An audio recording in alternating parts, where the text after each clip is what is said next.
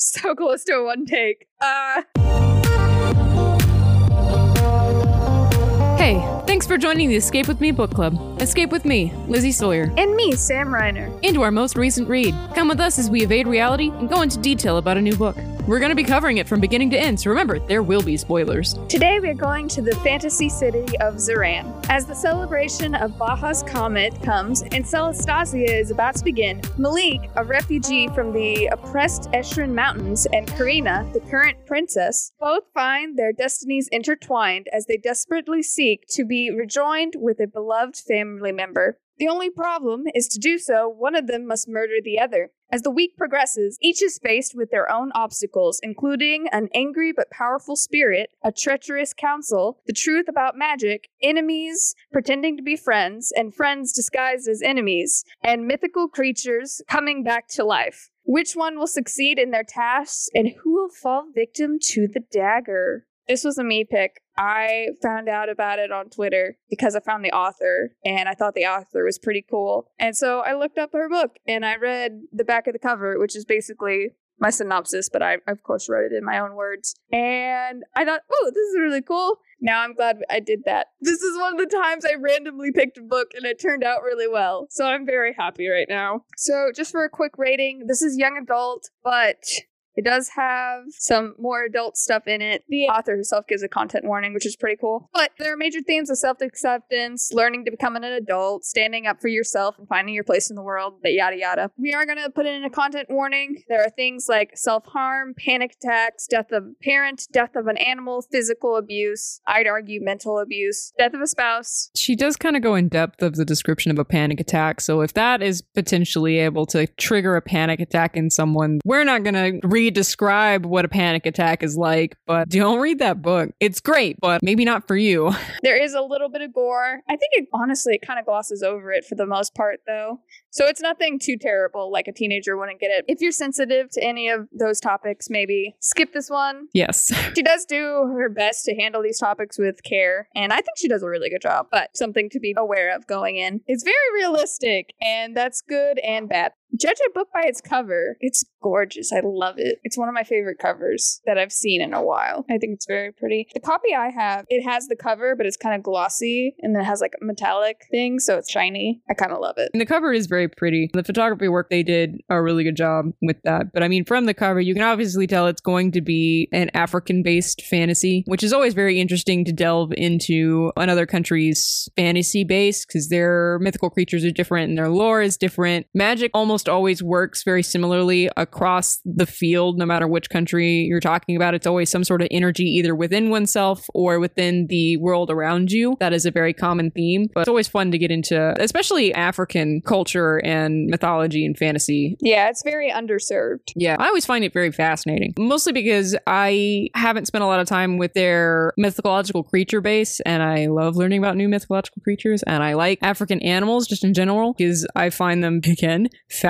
So, since the creatures are usually mixes of animals that already exist or animals but at night, and I couldn't really tell what it was, and now it's a mythological creature, it's a lot of fun. Yeah, that is a major pull on the marketing. The lore is based on Western African culture, which also there's a bunch of Egyptian stuff in there as a amateur Egyptologist. There is, I noticed that as well. That's really cool. The author herself is from Kumasi, Ghana, and so she immigrated and moved to Maryland. She graduated from University of Maryland with a bachelor's in journalism and has also been a teaching assistant at the school. She was a journalist for a while. She's worked as an intern at publishing houses and somewhere along the way she got involved in writing this particular book and it's good. She currently lives outside Washington DC. She likes wandering around the woods, making memes and thinking about Star Wars. Nice. Sorry, I am on her website right now. So you can definitely tell I'm starting to read her bio a little bit. But I think she's really cool. It sounds like the sort of person that you meet and you run back up to and say, "Can you be my friend? Can we be friends?" How do we be friends now? I need a new friend. Can you be friends? Let's be friends. Yeah, seriously. I found her on Twitter. I thought she was a really cool person. I find her very interesting. And her book is amazing. So there we go. And she's also, right now, in the process of publishing a graphic novel about Shuri from Black Panther for Marvel Comics.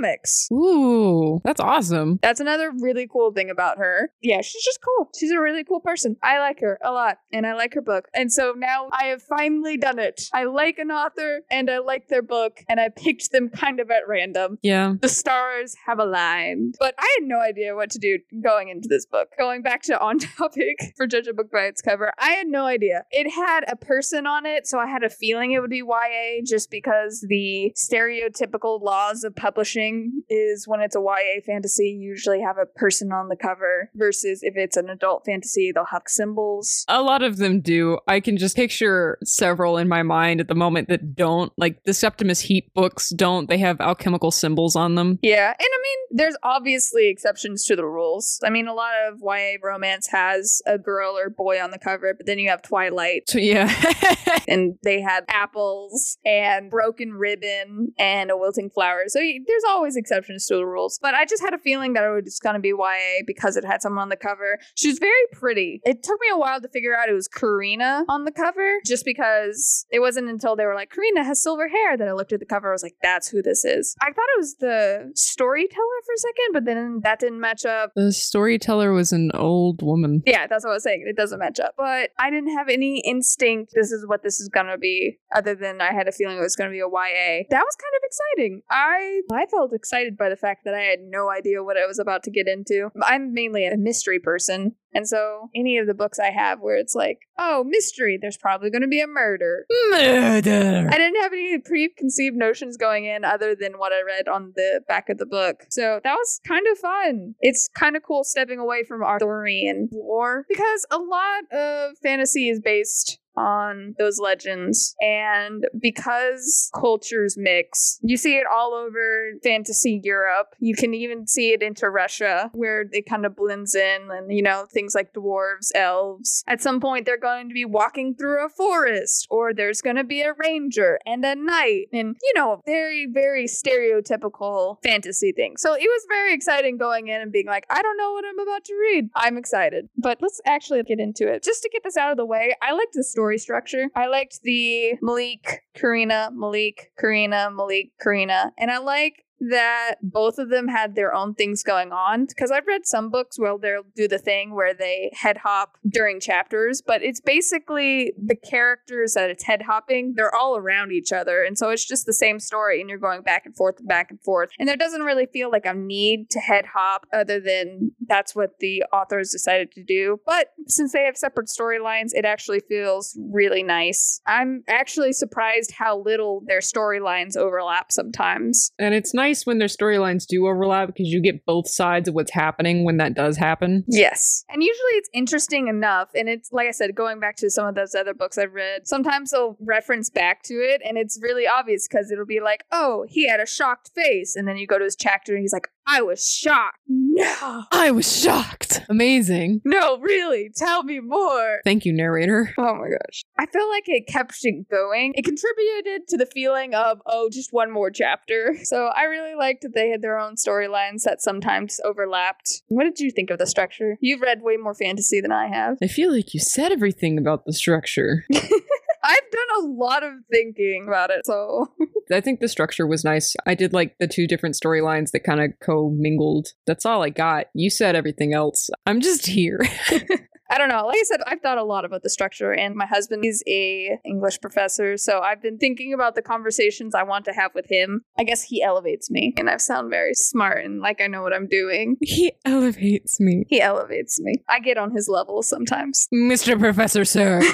So let's go talk about the world building because I think that's something we can both definitely talk about. Yes. I kind of like the class system. It's pretty classic. It's the standard class system. Even with the one tribe that everybody shuns because they're allegedly trash. Yes, that happens throughout the book. I think she does a really good job of fleshing that out. The domestic relations were really well done. And even to the point of the classic, the princess main character knows nothing about the abuse and general hardships that that particular tribe has to go through because no one's bothered to tell her anything about what's going on over there. And she hasn't bothered to inquire because it doesn't directly deal with her. Yes. I think they do a really good job there because you see the whole, I never knew before, but I feel like we actually get enough of Karina's day to day to actually be like, okay, yeah, you didn't know anything. yeah, you like super didn't know anything. You weren't like sitting in the throne room with everyone else just being bored and not listening to the peasants. It made sense that she didn't know. Sometimes I get annoyed when they just fall back on that as a default, but she made it very realistic. And I also like some of the things that she threw in about the whole racism toward Eshrans. Because she pointed out, oh, they have their songs and their dances and high things. It's like, oh, so you can take our stuff, but you're not going to take us as a people. And that was definitely a more minor thing. I don't think some people think about. Yup. I think it's very good point to throw in there. It made it much more realistic. Yeah, we're all one big happy family, except you're not allowed in our city, and if you are, you're only going to be a servant, which we will abuse. Yeah, it was your very standard class structure. It was very thoughtful and well done. And I mean this as in a when you're writing it, it felt like how it's supposed to feel. Yeah, it felt real. You felt like you could go there, which she drew a map, and sadly, and not sadly, I really like that it all took place in that city. I think it was really, really well done. Well, we'll get to see more of the country in the sequel. Yeah, I was like, oh, this whole map, we're gonna go see all of the things. Oh no, no, we're just in Ziran. Well, I'm not upset about that, but I want to go see all the other places. And so, yeah, in the next one, at the end of the book, it makes very clear that we're at least gonna see one more place on the map. And I'm sure there'll be more. Yeah, I think she'll get more into. I don't think she drew an entire map just to reference things, you know. Yes. So I'm excited for that. I'm really excited because for sure one of the places that we're going to go is a different kingdom. So we'll be able to see the differences between the two, which is going to be pretty cool. I also really liked the god system. I thought that was pretty unique. Yeah, it felt like if the constellations were gods almost. Yes, and I think they do a really good job. The reason I say it's unique, I really like the concept of you're born on X day, so this is your god. You're born on this day, this is your god. I really like that. And I'm going to mention her Twitter because, you know, I'm on it all the time. But she does make a good point of one of the reasons, especially POC authors do that, is because white America couldn't tell the difference between Ghana and Madagascar frankly. We are able to conceptualize France, Germany, Spain, but we can't understand the fact that Africa is just as diverse. So that's a lot of times why they do something so simplistic like that, so you can wrap your head around it, which is really sad. It's very frustrating. That she had to write it that way, yeah, but I'm not frustrated that I had to read it like that. So I also understand, but I think she did it really well. I got really interested with the fact that it's connected to the magic, because later on, the Big Bad points out to Malik that, oh,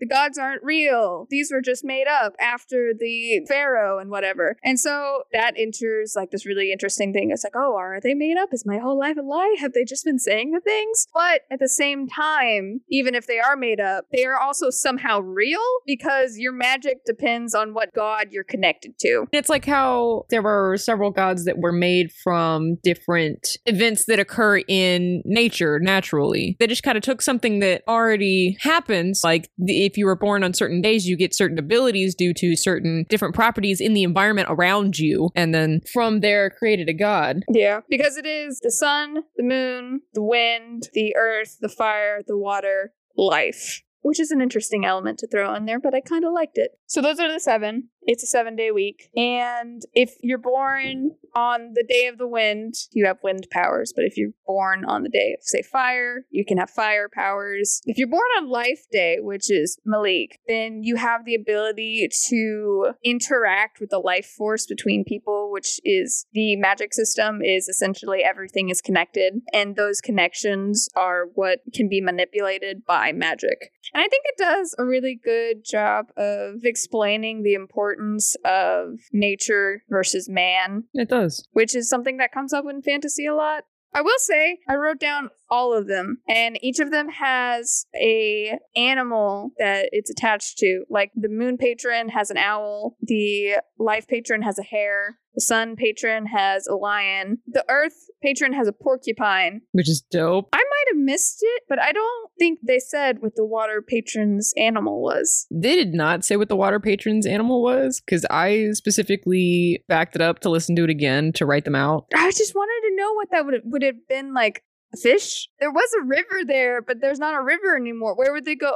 Would it be a water only animal or would it be something amphibious? I don't know. I mean, they may not have had one. Maybe a hippo. That would be a good one. I don't know. But they didn't have it, and I was sad because I was really interested what that one would be. I was interested what all of them would be. I mean, it would be something that is found in most of the areas, could be easily found for the most part, I would think. That's why I was thinking maybe a hippo because that's something they could actually bring out and tote around. And so it's not like a fish where you would have to keep it on water. Crocodile. Ooh, that would have been a good one. That aside, I think she does a really good job of not info dumping to the point where you want to learn more. Because a lot of times in fantasy, somebody creates this really cool system and then they're going to tell you all about it in the first chapter. And you're like, I don't. What is I don't what are our main characters' name? What is happening? Why am I getting all this lore? But she does a really good job of only bringing it up as it's relevant to the point where I feel like if she wrote a book just about the gods, I would read that. I would totally seek out this extra information because she gave the perfect amount for it to be interesting, but also not all up in your face. For example, we don't know what the water patron's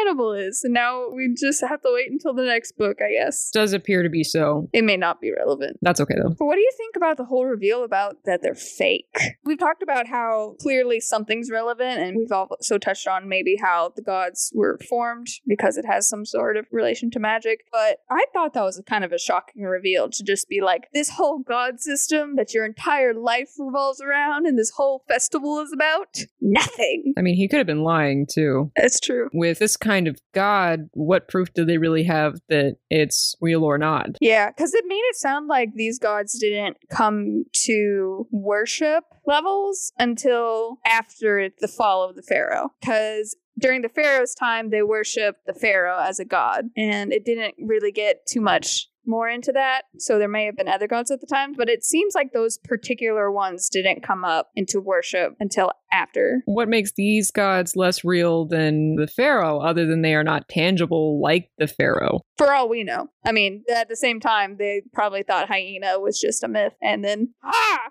Behind it all along. Right. And really, what makes gods real in these kinds of stories is people's belief in them. Ooh, that could be a really interesting dynamic in the next one where Karina's like, oh, they're real, but Malik has been told that they're not and now believes that. And so now it's this butting heads of ideology of whether they're real or not. That'd be really cool. I don't think she'll get too in depth into that, honestly. Maybe, maybe not. I don't know. I'm excited. It was going to come out near my birthday, but now it got moved back to November and I'm sad. It'll be okay. I know. But let's talk about these twists. There were so many twists in this story. The first one, this was one of the few that I saw coming. The Faceless King, hmm I knew it was Idir, the snake spirit. There was somewhere along the lines where I'm like, I have a feeling it's him. I just knew. And then they went to this underground city and it's like, oh my gosh, it's him. Yes, vindication. But I did not see the truth of why he got banished coming. Yeah, it's very sad. That was so sad. He somehow went from villain to really sympathetic.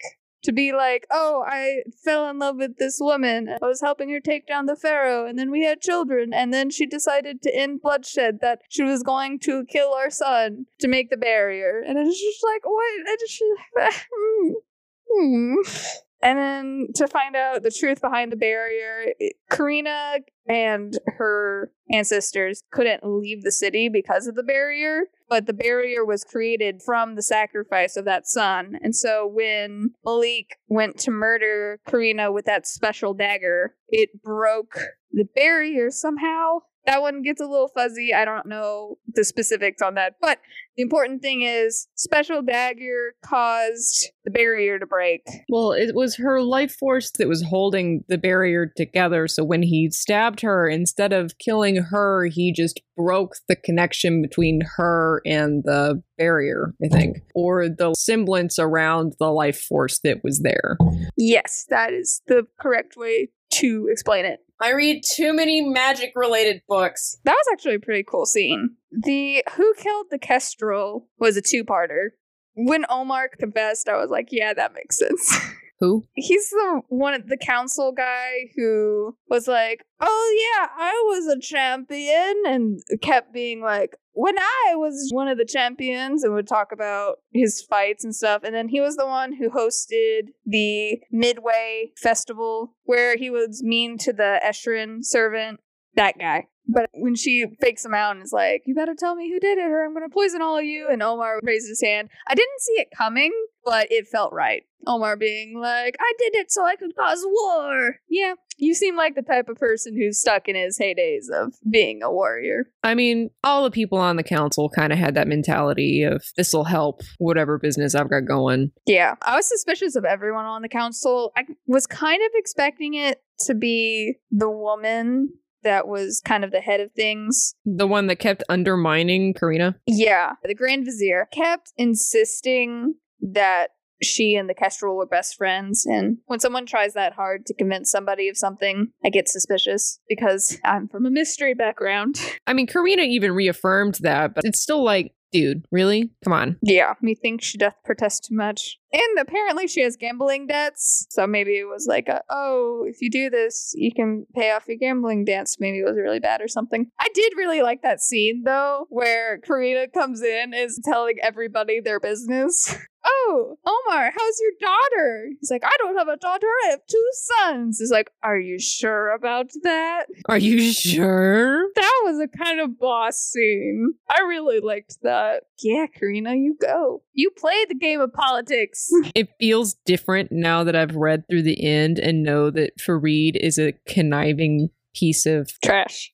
Yeah, I I don't know. I fell for it. I didn't see that coming. That shocked me. Grief will do crazy things to you, man. It will, but I don't know. I just immediately fell into the, oh, he's the Sebastian to her Ariel. You know, that type of relationship. I just fell into that immediately. I was like, okay, yeah, that makes sense. He's totally caring. And then at the end, he's like, murder.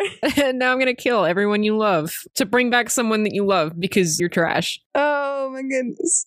Thanks, Farid. I did also like at the end where Idir was like, that's not my descendant, that's a lich. And I was like, ooh, ooh, oh, this is getting very interesting. Ah, uh, liches. I'm excited for the next book to explore that more because we only saw her very briefly through Karina's eyes. And her sister came back to life and was like, Karina. And then everything went down. And so we didn't really get a lot of time to spend with her. So I'm really curious how she differs from a real life human being. It probably doesn't have a soul in it. Yeah, because the way I've always heard it is D&D. And the connection I've always heard is, oh, it was a necromancer who was trying to get immortality through dark ways. A lich is a type of undead creature. Often, such a creature is a result of a transformation as a powerful magician or king striving for eternal life. Yep, uses spells or rituals to bind his intact intellect to a facsimile and thereby achieving a form of immortality. Yeah, so that's always how I've heard it. So I'm really curious because there are some properties there still. Is they're taking, I guess, her intellect from the other world, possibly, and bringing it back. They can control lesser undead creatures. Unlike zombies that are often depicted as mindless, part of a hive mind, or under the control of another, a lich remains resilient, like independent thought.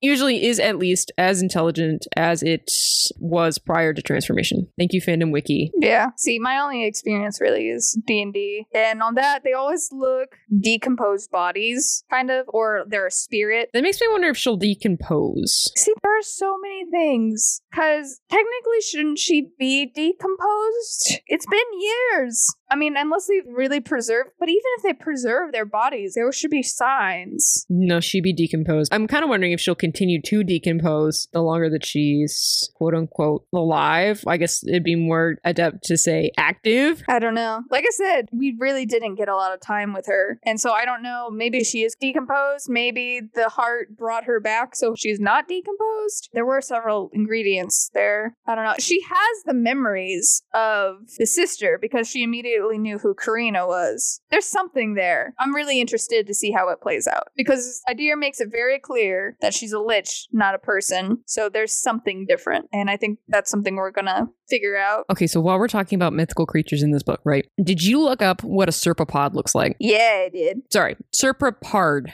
Serpopard. I don't know. I always call it a serpard because it's like a leopard. Yeah, it's hard. There's extra letters that I want to add in there, but it's not actually there. Like a leopard with the neck of a snake. But the head of a leopard. It's a leopard with a really long neck. Yeah. Yeah, I totally looked that up because I was like, is this Egypt related? And it was Egypt related. And now I've tucked that monster into my pocket. That one was my favorite. Oh, this has them drawn like giraffes. the one at the beginning of the book that broke the wall was pretty cool. It was a rhino, but it's not. And they use them to fight elephants, so they're huge. I saw four different versions of that creature when I typed it into Google, so I'm not 100% sure what that looks like, but the Seraperd was very clear. this is what this is. The creatures are really cool, but my favorite part about the books is the relationships between the characters, especially Malik and Karina. It's very enjoyable to read the relationships between them. And you can tell that they're slowly starting to have attraction to each other through the book, the two main characters. And I like how their relationship is different from Karina and Tunde. Honestly, it melted my icy cold heart when Karina said how she could see her kids with silver hair and his tooth gap. Like, I can learn to love him because he genuinely loves me. And I was like, okay, I can be happy with this. I mean, I wanted you to end up with the other guy for various reasons, partly because it'd be great for his tribe if you were to become king. But besides that, y'all are cute and seem to work well together. But you'd be very cute with Tunde. And then he dies. And that was such an intense scene. And for that to be the moment where Farid just pops out and is all, ha! Fooled you all along. Thank you for doing my work for me. Thanks for finding the flowers for me. Was like, excuse you? and then at the end, when Malik is being taught by Farid on how to use this type of magic because it's different than elemental magic everyone else has. I was kind of down for that though, because Farid is trash, honestly. But I see where his reasons came from, but I think he'll be a good teacher for Malik. He absolutely will. And the next book is the conclusion of the story. The author has made it very clear that this is a duology, so all of the chips will be on the table next book. I wonder if she'll do more books in the same world, though. I really hope so. Maybe it'll be like a different time or even different character in the same time, but I liked most of the characters that lived. I don't like Malik's sister. Really? Yes. The older one or the younger one? The older one. The younger one is cute and adorable and innocent and, and, and, hardly in the book. And the older one, she has her moments where they get along and they have sibling moments, right? Even in the beginning, where she has her, like, I'm the older sister and you're annoying and I have to take care of you and I've been doing it for way too long and it's really pissing me off moments. I get that. And that's fine. But her not accepting or ever apologizing for the abuse from the entire family trying to beat the magic out of him and then being wrong and her just being like, yeah, okay, whatever the f- all right, cool. Let's continue on with what we were doing. I don't know. I'm not really sure if she was a part of the abuse or not. It kind of made it seem like the village as a whole did it, but other than her being poisoned against him, where she felt and treated him like a burden, I don't think she was a part of or even really old enough to understand what people were doing to Malik. Yeah, but I mean, there was a specific moment and honestly, I'd be hard pressed to remember exactly what it was, where he was thinking about specifically something that she had done, and they were kind of talking about it, and she just was kind of like, and?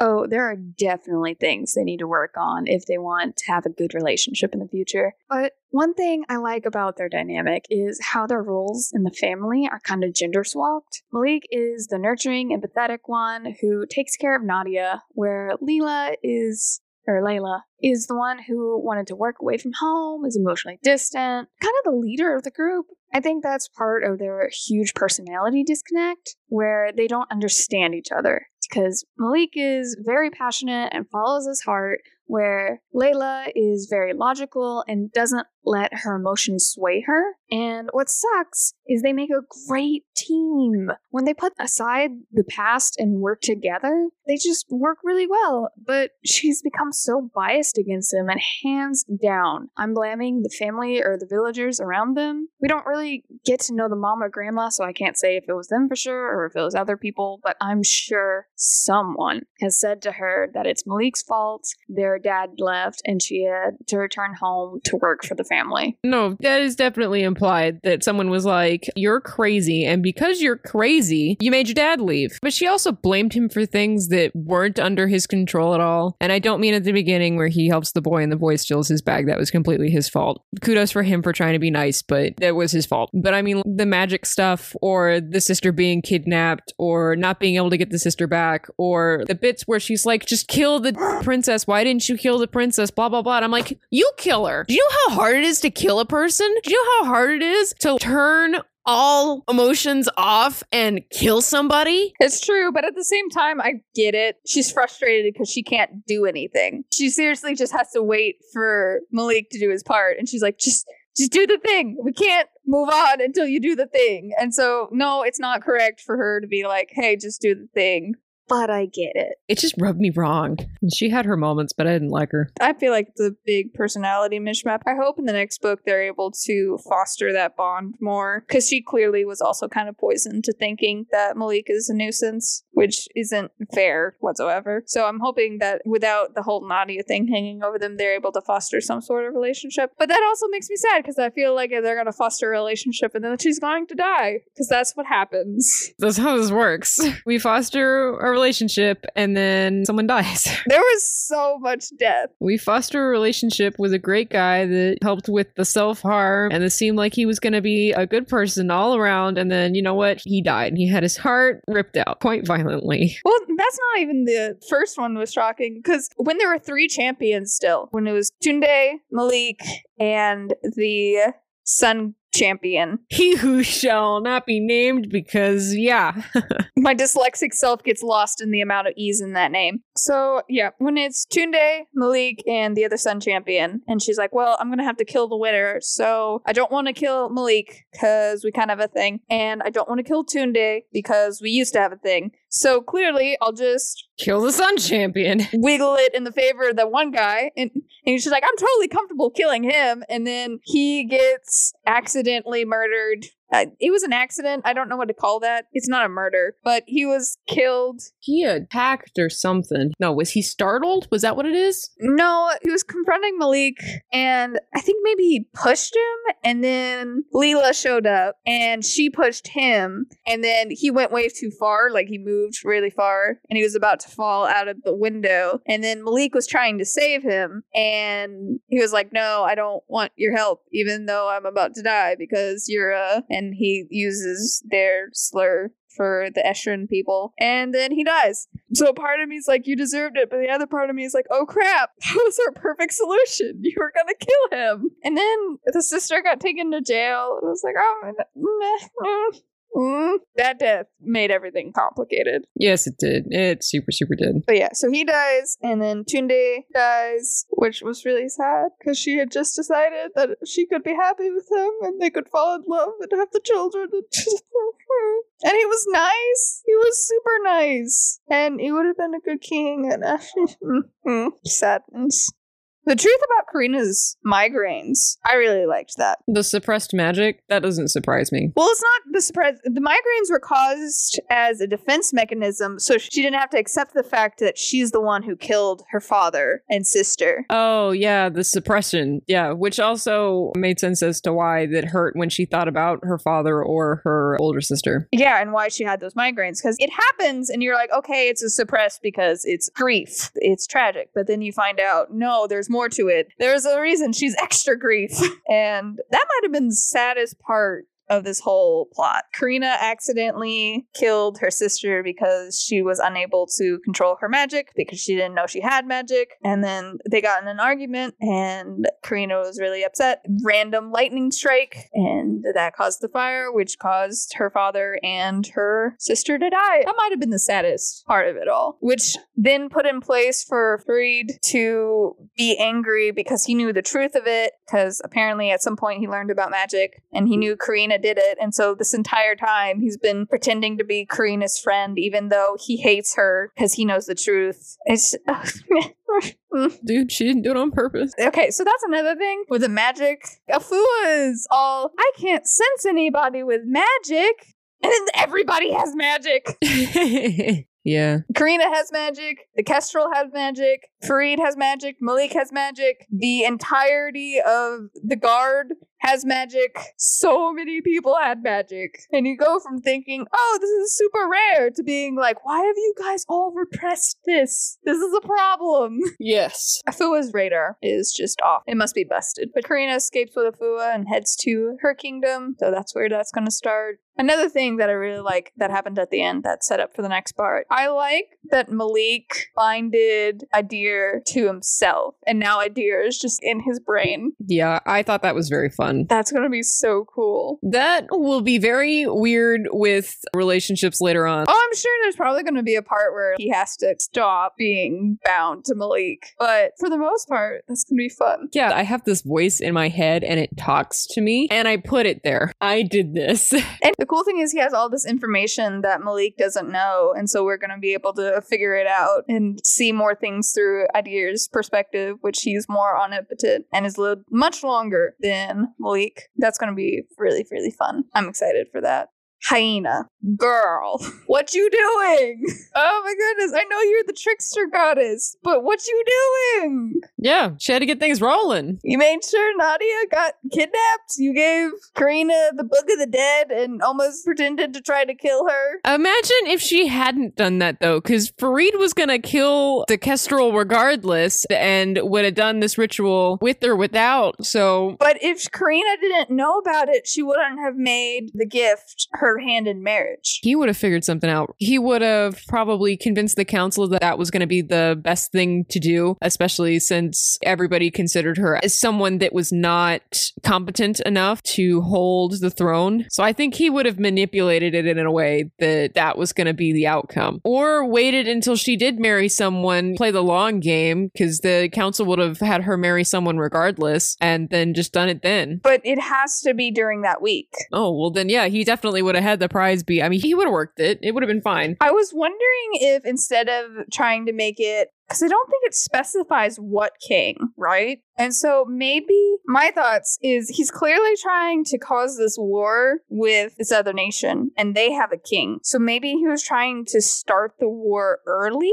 and trying to kill that king, but maybe that's a little far fetched too. I don't know. I don't know what his plan would have been if Karina hadn't gotten that book and been like, the prize is my hand in marriage because I'm trying to bring my mom back. I still think he would have worked it. He would have had to figure out something. He has a lot of power in the council and a lot of sway with them as well as Karina. I think he would have been able to manipulate them into having the outcome that he wanted. Yeah. But I mean, he put in no effort to actually do that. So I don't know. Well, I mean, he ended up not needing to. I mean, yeah, that's what I'm saying. It worked out, but I don't know what his plan was up until that point. Maybe he wasn't even sure up until that point. He was like, I don't know if this is going to work. And then it happened. He's like, well, clearly I got to do it. This is a sign. Well, I mean, he already killed the Kestrel in prep, so We'll probably find out more as time goes on. But yeah, Hyena, what you doing? She's putting the pieces into place. So many things she did. I'm like, what are you playing at? She's like, I just want a good story. I'm like, hmm, what are you playing at? I find her extremely fascinating as a character. I think she's a great trickster. I love it. But at the same time, I'm so frustrated.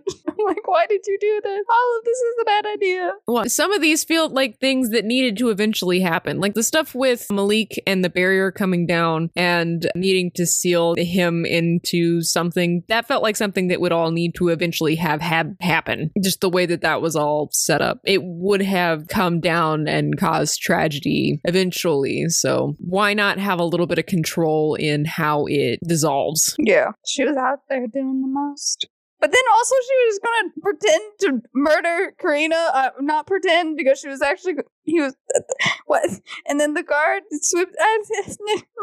I don't understand. I guess that's the point. She's a trickster. You're not supposed to understand what's happening. Yeah, you're not. Oh, that's not my bag. Oh my gosh, that story. What was the point? Why did you do that? This is the epitome of what she is. I know. Oh, that's not my bag.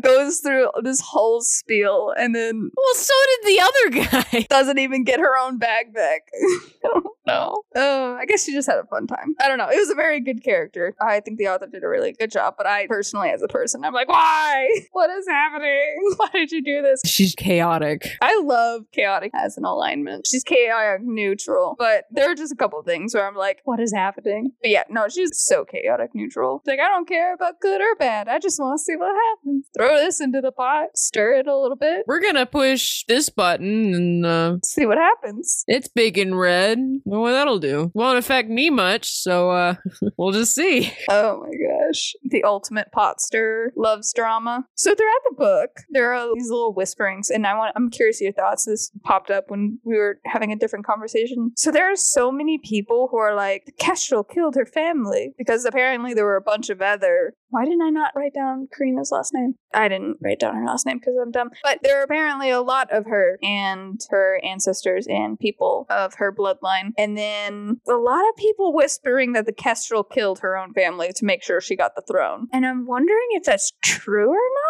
Or maybe it's a freak accident like what happened with Karina, where one day there was like an earthquake or something and a lot of people died. I don't know. I just, that's another thing that got brought up. And I'm wondering, I'm hoping it's brought up in the next book because I'm also curious about that. Why has it all come down to Karina? Why is she the only one that still exists? I didn't even want to be queen. Was it supposed to be my responsibility? Oh my gosh, she's okay. They've all been through so much. I think she comes into it really well. That's one of the reasons I really like the one scene with the council where she's like, "I know all of your secrets." Is the thing with ruling is you don't just need to deal with peasantry, quote unquote peasantry, common folk. Tunde talks about this too. You need to know the politics of it. If you're going into a political job, you need to know the politics. And that feels like the first time where she's like, I can handle the council, I can handle the nobles. She may not have all the know how, but I can handle you. It feels like she comes into her own kind of there, where it's like, yeah, you could totally rule. You can handle these people. You know what to do. You can stop a mutiny. That's kind of important if you're in charge. Yeah. So I liked her character arc. I feel like her character arc was more arcy, where Malik's character arc was all over the place. He had a lot going on though. He had a lot going on and a lot he had to learn and react to. He's like, hey, so guess what? You just came to a new town. You're gonna have to kill somebody. Turns out that you're not crazy and the things you see are real. By the way, Now go kill the princess. Oh, but also you're probably going to fall in love with her, and your sisters, both of them, are going to be relying heavily on you. So there's that pressure. And also, we're going to remind you of your dad a bunch. That kept happening. panic attacks galore. You are welcome, my friend. Just swallow all of that. Great. Bye. It's like, you know that thing you've been beaten for for years? Turns out they were wrong. Your life is a lie. I kind of liked all of the spirits that kept popping up. Those were really cool. I kind of like how you don't have a handle on them, whether they're good or evil, because everyone's like, oh, they're evil spirits. Here are all the things to buy to save yourselves from the evil spirits, where they're kind of there.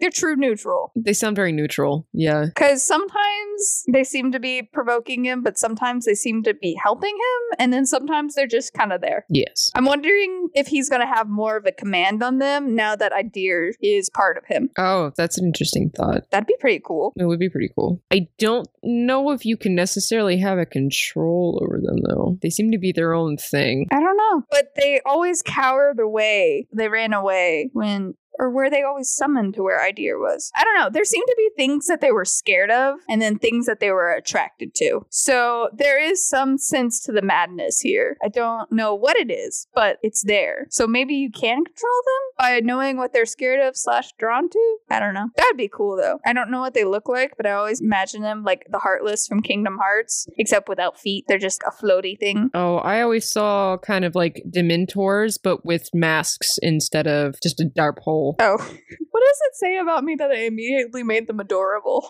Oops. Or like if No Face was a floated instead of walked and was creepier, old, dark, ripped fabric in an old kind of more faceless mask, that kind of vibe. I made them way too cute. You did. Oops. Yeah, you made them much too cute. Oh well. That's why I was like, yeah, Malik, be their buddy, control them. That's gonna be awesome. No. Maybe, maybe not. It might be awesome. I do like the concept that they're bringing back magic. It's back, baby. We're gonna learn all about the magics, and everyone's gonna have magic, Magic's back. Alright. and it's just gonna be awesome. And that battle's gonna be really interesting because Afua's people know about magic, and they have clearly embraced it. And that's one of the reasons Karina is going to that kingdom is so she can learn how to use her powers. And then back at the palace, Malik's learning from Farid. It's like, hey, you want to learn how to use your magic? He's like, yeah, I want to learn how to use my magic. And then Idir's with him, so who knows how what crazy things are gonna happen with that? I'm excited. At one point, does Malik find out that Farid killed his friend Tunde? Because he doesn't know that yet. See, that's the thing. I don't know how long this allyship's gonna last. I don't think it's gonna be very long. I don't know. Maybe Farid got the one thing he's always wanted, and he got her back, and now he's gonna be chill again, and maybe he's gonna be cool. But he's just done so many things. I don't think Malik is gonna be cool with him. So I do think that's gonna be one of the driving forces bringing them back together. I don't think he's gonna be cool with him, but I think they'll still hang for a while. I'm expecting like the first third. You're my uh, Magic buddy. friend, sure. I'm definitely just hanging out with you to keep an eye on you because you creep me out. Well, also because magic. Yeah, also because magic. It's like, yes, teach me how to use my magic and I will destroy you. So, I don't know. Like I said, I don't imagine them gelling well for very long. I would be surprised if we got through the first third and they were still together because he talks a good game, but I don't know. Malik just has too good a heart. He does. He's a sweet boy. I don't think he would want to turn the oppression that he's faced and have anyone else experience that either. So I think he's also gonna not be cool if Farid tries that with a new one. And I think he's also gonna see through the whole we need to have a war, it's important. I think he's gonna see through that pretty quickly because people dying, not great. Not great at all. Especially since it's just to be the exact same situation where it was with the Kestrel and the Council and them starting a war and all the people suffering, but they're not suffering. It's to be the exact same situation, but with Farid, probably. I don't know. Maybe he's on the front lines because magic. I don't know. There's a lot of I don't knows, and that actually makes me really excited because I want to read the next book and be like, what happens? It's the last one. This is a duology. Whatever happens in the next one is final. Excitement. I'm glad she made up with her maid. Yes. I'm glad Karina got back together with the maid. That was a very rude thing that she said slash did. So I'm glad that they made up. That fight made me so mad. It was very stupid. How do you come back from that? It's very difficult. You lose trust there. You have to start from scratch on the trust building game. And even then, they'll never forget that you did that. I know that's the type of argument that ends friendships. Period. Yep. Is there coming back from that, and then for her maid to just be amazing and be like, "Yeah, I totally tricked them and made them believe it, and I've been a counter spy this entire time. I've been on your side." It's like you're such a good friend. I was surprised that the head of the guard wasn't actually evil. I wasn't. The entire time they were like, "Oh, they're so sketchy, and I always feel so weird." And I mean, in the end, it's attributed to it's like, "Oh, because they had magic repressed." Yeah, it's because they had repressed magic. which is another thing I'm just very curious about. See, I always put it up to the, you know, the guards in front of the palace in England, right? And how they don't move. They're just, they're so trained and well disciplined that they don't move regardless of whatever you do to them, right? Yeah. My feeling through the book was it's kind of like that vibe. They're scary, strong, they're well disciplined, and they probably have almost no emotions. So they're really freaky deaky, but they're for assistance. Yeah. I don't know. I just took that as the whole like, oh, like they really creep me out. It's like, oh, I've never felt comfortable around them. I just took that as foreshadowing. Maybe that was too obvious and I was thinking too obvious. But anytime someone's like, hey, they're suspicious, it's usually because they're suspicious. But no, in the end, it was magic and the guard got discharged at one point and it was a conspiracy. It was good. I'm sad that she died. We got five minutes of me being like, oh my gosh, you're actually good per- Oh, you're you're you're gonna die now. Uh, you're dead. Great. Well, did we see her die or did we leave her to die? I can't remember because if we left her to die, there's a potential that she didn't. So she escapes with the fire champion, Afua, Also her maid. So they escape girl power, headed toward the other kingdom. I liked the fire champion a lot. She had a lot of bravado. She was great. I love her. She is awesome. Come fight me. If I win, you're gonna have to marry me. that was fun. It was very fun. She would have made a good queen. She's awesome. I like her a lot. I'm glad we're gonna spend more time with her because we spend almost no time with the moon champion or I think it's the Earth champion that loses the first round. It's like, okay, well, you might have been cool. We'll never know. Well, uh, good luck. See you later. Not. Bye which was kind of sad because she was like, "Oh, the moon champion. She's known for being really smart." I was like, "You're not gonna last long, are you? No, this is not a smart championship thingy." I mean, they were talking about how some of the challenges were based off of intelligence, and if they'd done the storytelling one first, she might not have fallen out of the running. But here we are. Yeah, here we be. So those guys didn't get a lot of screen time, but the fire champion did. She was really cool. I liked her. I liked her personality. I liked their fight. I think that was really cool, where Karina got back a lot of her political power and swayed the city to be like, okay, take her seriously. She's kind of cool. By doing that combat, that was a cool scene. There's a lot of things I liked. I really liked this book. My total bias right there. I have already bought it for several people to read. So, general thoughts in the world of fantasy going forward, I feel like we're going to be able to see a lot of the same old stuff with Arthurian legend stuff, dwarves, elves, and all that. But I also, I'm hoping, I guess, is more so that we also get voices like this. I'm hoping, especially publishing houses, pick up more stuff like this to be the bestsellers. I just know there's more out there.